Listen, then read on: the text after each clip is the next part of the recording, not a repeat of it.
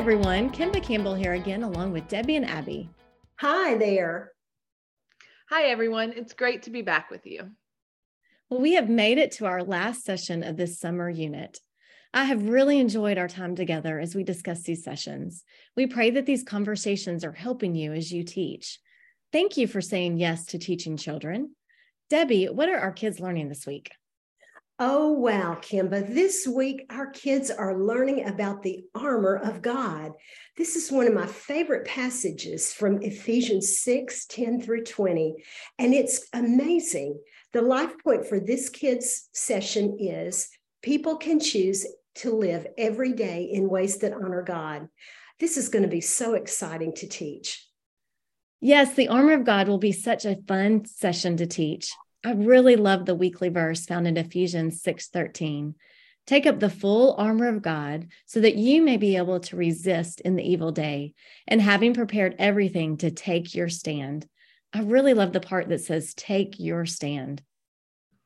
Yeah, we're we are praying that kids will be guided to understand that they have a choice daily. In fact, I have the armor of God right at our back door, so our kids and we see it every day as a reminder when we leave our house that God gives us the freedom to live our lives and choose what we do.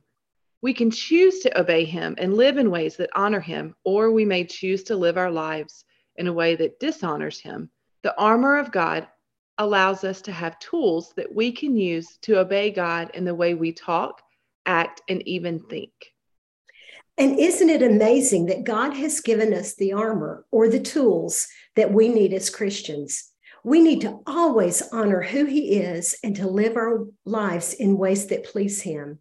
So, Abby, tell us what, what are preschoolers learning this week?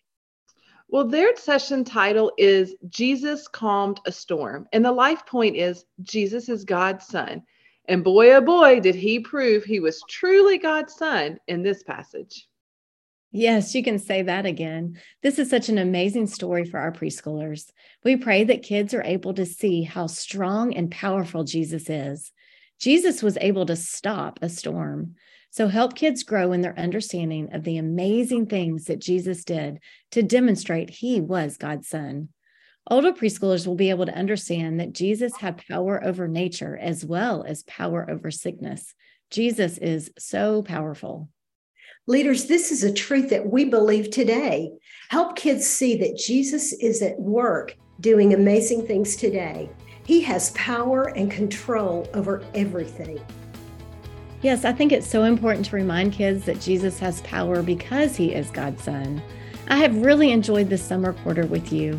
We look forward to seeing you next week as we kick off our first unit of fall. And leaders, check out the Level Biblical Learning for your age group and focus on how you can teach that concept through this Bible story.